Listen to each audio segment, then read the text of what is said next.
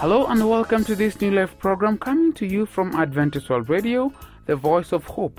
I'm your presenter Samuel Maangi. Today, Sister Becky Arunga will be talking about You Are the Man during the Bible segment. Before that, we'll be having Emmanuel Sunday talk about water pollution. We also have great tunes that will be coming your way. Here's Thika Central Choir with the song Jesus Paid It All.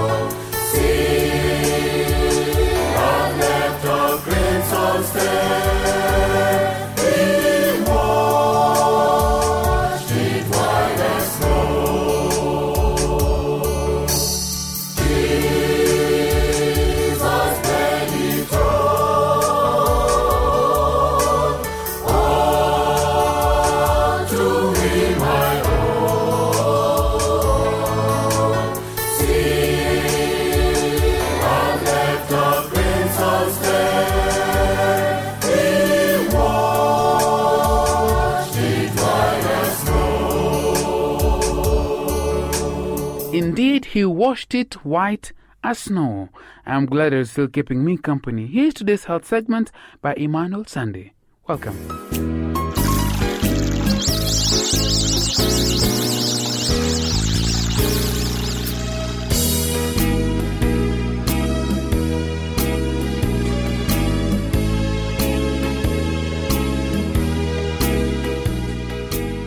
Hello and welcome to our health slots. In today's edition of our program, we are going to talk about the death of the Dead Sea in relation to the general water pollution. A few years ago, there started a growing fear that England was diminishing in size because the sea level was rising. The joke was that certain government officials who were denying these accusations were building beach houses in the center of England for themselves, just in case. The fact is that the increase in global warming causes the sea level to increase. In real terms, we are talking about a couple of centimeters every year disappearing forever. Of course, global warming isn't the only factor changing our environment. The environment can also be changed by mankind's abuse or general use. It's called the Dead Sea because nothing lives in it. Yet it supposedly has numerous healing properties, which attracts thousands every year. Oh, and of course, for some strange reason, the idea of reading your newspaper in the sea is a challenge to most. That's not forgetting that when you step out, you're covered in salt. Of course, if you don't enjoy that salt effect, you can cover yourself in the Mistra's mud. Thousands of tourists every year visit the Dead Sea and have mud slapped on all over their bodies. The unfortunate fact is, though, that the sea is diminishing. In the last 40 years, the length of the sea has shrunk from 73 kilometers to 48 kilometers. The Dead Sea, like any other place of natural beauty on this planet, is at risk if it's not cared for. Too many of the world's beaches are covered with rubbish that people just leave there, and many streets in the world are covered with litter. Rivers and lakes are polluted, all because someone doesn't care. Don't let that person be you. Most of us fail to treat our environment as well as we should. We all believe that the Bible holds the principles God expects us to follow. The first two chapters of Genesis tells us that when God had finished creating all the other things such as plants, animals, and the bodies of water, he created human beings and placed them in the Garden of Eden. He then gave them a very important responsibility to take care of the garden and all the living things in it. He still expects this kind of dedication from us living today. This idea is known as stewardship, and it's an important concept that no one should neglect, especially if you believe in God. Think about it. The fact that God actually trusts us as human beings to take care of His creations is fantastic. It's really incredible privilege we've been given and not one we should take lightly. But all too often, we don't give the environment the respect or care it does deserve. This seems to happen for a couple of reasons. First of all, taking care of the earth is a lot harder than threshing it. It's much easier to toss rubbish on the ground than to walk a long distance looking for a proper bin to put it in. It takes some time and effort to separate your rubbish at home into the right categories for recycling. The whole of humanity is made up of individuals doing things that either help the earth or hurt it. If everyone would do their part, we could make our planet much safer for the next generation. Remember, God created us, but He didn't create just us. He made a whole beautiful world full of plants and creatures, and He entrusted them to our care. This is a great responsibility, but it's also a great privilege. We can show our Creator how much we appreciate the life He has given us through the way we cherish the other things He has made. Thank you for tuning in, and may God bless you abundantly.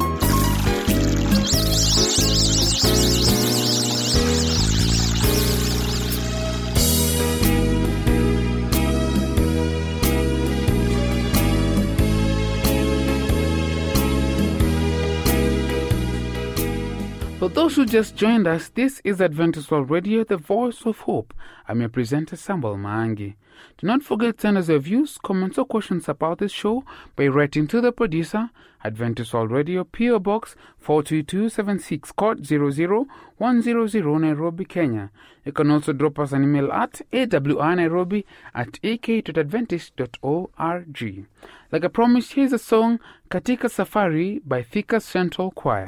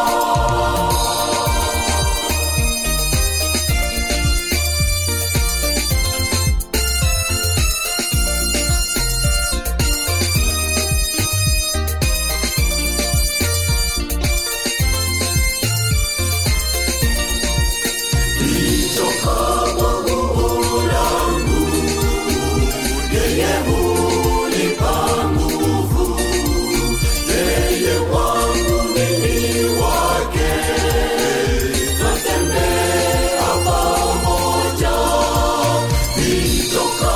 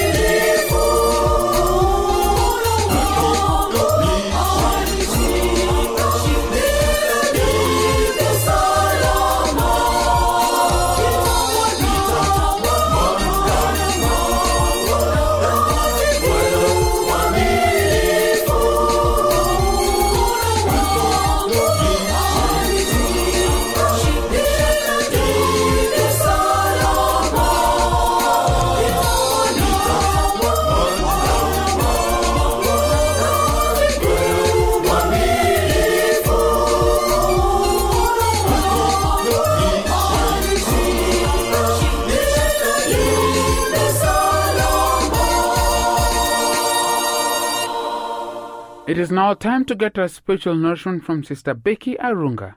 Be blessed.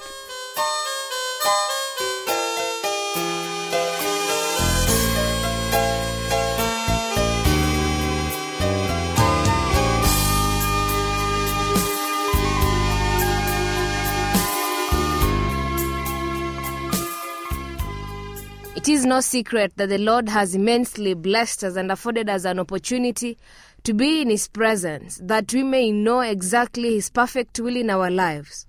How often the Lord has sought opportunity to reprove us and make known to us our very true nature, even though sometimes we seem to veil our eyes from the reality of the matter. I am Becky Arunga. I invite you to join me together as we study and learn from the account of King David just to know how God can use his prophets to make known unto us our fallen state. Let us pray. Lord God Almighty, what a privilege is ours to be in your presence. Thank you for every good and every perfect gift. Indeed, you have been our resting place, Lord. I pray, Father, that you may send your Holy Spirit to be our teacher, that as we study your word, you may give us utmost concentration and enable us to understand in Jesus' name. Amen. Beloved of God, I invite you to this study of an issue that is very pertinent to our lives day by day as Christians. Oftentimes, there are situations that happen around us, and we're usually quick to point a finger and state exactly the mistake or the wrong that someone has indulged in. But today, I want us to take a step back and look at how sometimes we are the culprits of the situation but feign ignorance or play innocent and desire that someone else be responsible. This day our account is from the book of 2 Samuel chapter 12 reading from verse 1. How Nathan was sent to David to reprove him and remind him of his sin. This is what the Bible has to say. Then the Lord sent Nathan to David, and he came to him and said to him, There were two men in one city, one rich and the other poor. The rich man had exceedingly many flocks and herds, but the poor man had nothing except one little ewe lamb, which he had bought and nourished. And it grew up together with him and with his children. It ate of his own food and drank from his own cup, and lay in his bosom, and it was like a daughter to him. And a traveler came to the rich man who refused to take from his own flock and from his own herd to prepare one for the wayfaring man who had come to him. But he took the poor man's lamb and prepared it for the man who had come to him. So David's anger was greatly aroused against the man. And he said to Nathan, As the Lord lives, the man who has done this shall surely die. And he shall restore fourfold for the lamb because he did this thing and because he had no pity. Then Nathan said to David, You are the man. Thus says the Lord God of Israel I anointed you king over Israel, and I delivered you from the hand of Saul. I gave you your master's house and your master's wives in your keeping, and gave you the house of Israel and Judah. And if that had been too little, I also would have given you much more. Why have you despised the commandment of the Lord to do evil in his sight? You have killed Uriah the Hittite with a sword, you have taken his wife to be your wife, and have killed him with the sword of the people of Ammon. Beloved, allow me to leave it at this point. We find Prophet Nathan coming to David with a set of facts about a particular rich man who has treated the poor man with discord, who has not dealt well justly with the poor man. And David is quick to pass judgment and say that that man should die and pay fourfold. And as Nathan is speaking, Nathan is saying, You are the man. Beloved, I want us to look into our lives this day. I know in our relationship with people, we have had events or situations where someone tells you a bad story about another, where you have been a recipient of a damaging story about someone else. And we are often quick to pass judgment as to what ought to be done to the other person. But this day, as Nathan told David, look into yourself. Perhaps you are the person. Perhaps you are the one who is being referred to in that particular story. Perhaps it is you who is ensuring that such thing happens. For instance, as a Christian, God has given us the commission to make known his word of truth to a perishing world.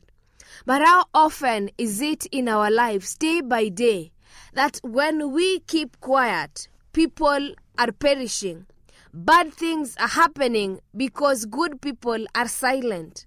Things are happening around us that many are suffering in hospitals that we could have saved them by our prayer, by our action, by our ministry in medical missionary, and many other things that God has entrusted us with. Just as Nathan spoke to David, the Lord is speaking to us this day. In every situation around you, before pointing an accusing finger, realize that you are also pointing at yourself. Before pointing and saying that someone ought to die and pay fourfold, remember the Lord is telling you, You are the reason why I am yet to come back. For the gospel of the kingdom has to be preached as a witness to all nations, then shall the end come. Now, how shall the end come unless you engage in preaching the gospel? There are people who are waiting to come to the knowledge of the truth because you, who is a professed Christian, is not living up the standard that God has called you into. The everlasting gospel has to be preached unto every nation, tribe, tongue, and kindred. But how shall be it be preached if you do not go forth? Beloved, God is reminding us of a, matter that is very important and pertinent. But all hope is not lost.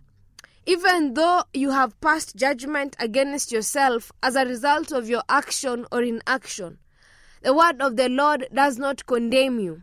For Romans chapter 8, 1 and 2 says, Therefore, there is now no condemnation to anyone who is in Christ Jesus, who does not walk according to the flesh, but according to the Spirit.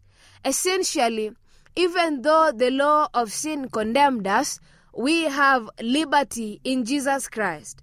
And if you are willing, as David, to confess your sin, if you're willing to go humbly before the Lord in prayer, and ask the Lord to forgive you. For when we sin against each other, when we hurt each other, we sin against God. For God has created us in his own image and likeness. Let us see what David said to Nathan. Verse 13. So David said to Nathan, I have sinned against the Lord. And Nathan said to David, The Lord also has put away your sin. You shall not die. There is the message of hope that once David acknowledged his sin before Nathan, God tells him through the prophet that because you have acknowledged your sin, you shall not die, for God has put it away. I do not know the sin that has been weighing you down.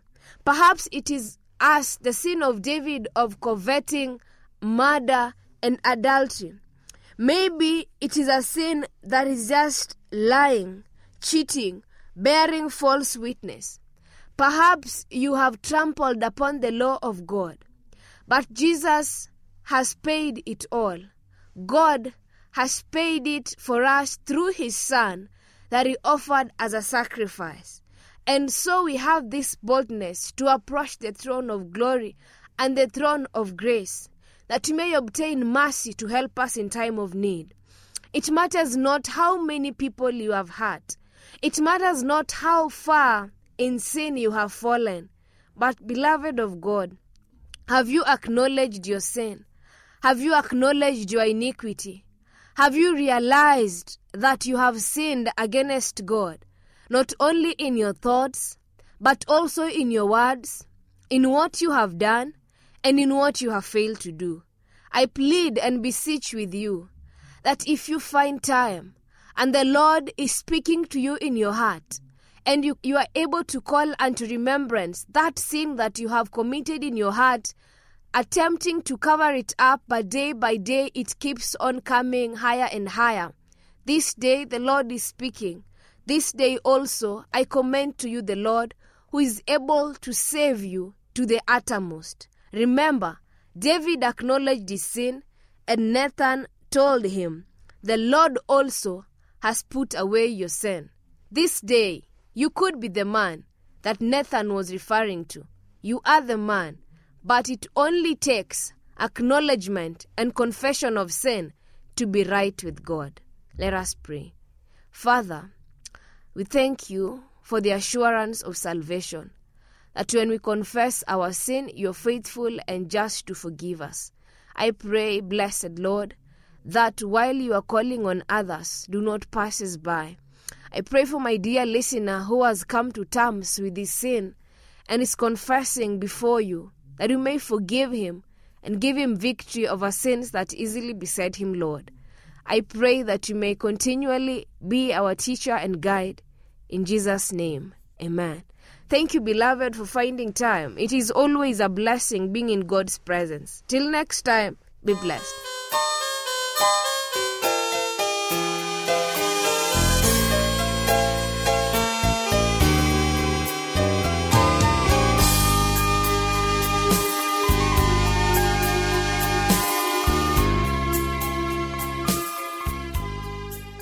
I hope that you've been blessed just like I was. Unfortunately, I've come to the end of our show for today. Feel free to give your views, comments, or questions about the show by writing to the producer, Adventist World Radio, PO Box 42276, code 00100 Nairobi, Kenya, or email us through awnairobi at ek.adventist.org. Have a blessed and a fruitful day as you continue to listen to other shows. Be sure to join us tomorrow, for I have been your host, Samuel Maangi.